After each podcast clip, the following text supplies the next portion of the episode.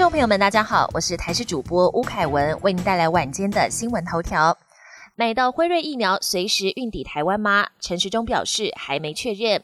疫苗陆续进袋，有消息传出，指挥中心透过国际疫苗分配平台 COVAX 买到在英国、美国陆续开打的辉瑞疫苗，将委托长荣航空运送来台。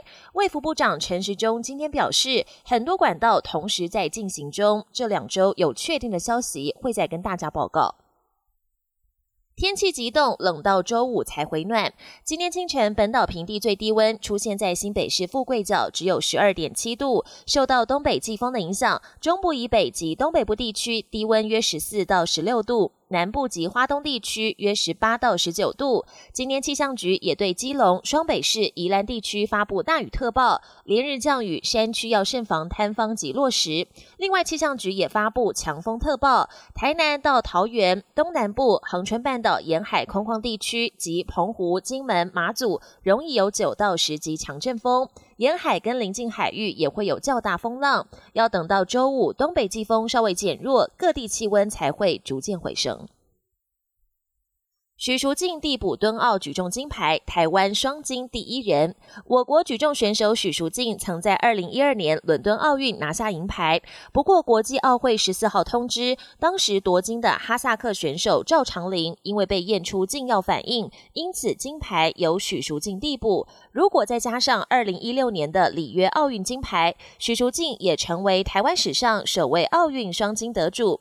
根据体育署的奖励办法，在中华奥会收到正式的成绩单之后，将会补发每个月三点七万台币的奥运金银牌奖差金额。国际焦点：每个州选举人投票正式选出拜登为总统。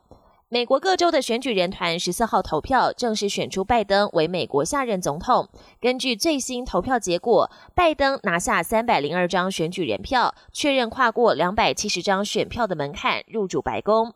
各州的选举人全都按照十一月三号普选的计票结果投给原来胜出的候选人，没有失信跑票的情况发生。其中六大关键摇摆州的选举人全都票投拜登，等于是给现任总统川普最后一击。而各州选举人团的投票结果将在二十三号以前送交国会，由国会在明年一月六号计算并确认结果。新总统将在一月二十号就职。辉瑞疫苗，美国开打，纽约护理师打第一针。美国十四号追随英国脚步，正式开始施打辉瑞疫苗。第一位接种者是纽约的重症护理师，他表示注射疫苗之后感到松了一口气。纽约州长古默也透过视讯远距离观看接种现场。总统川普则是在推特上发文恭喜美国。传播更快，英格兰南部发现变种病毒株。英国卫生大臣汉考克十四号表示，在英格兰南部发现比现有冠状病毒传播速度更快的新变种病毒株。汉考克表示，英国已经报给世界卫生组织，同时也强调，没有迹象显示新变种病毒株比原本的病毒株更加致命，也没有迹象显示新变种的病毒株会使现有疫苗失效。本节新闻由台视新闻制作，感谢您的收听。更多内容请锁定台视各节新闻与台视新闻 YouTube 频道。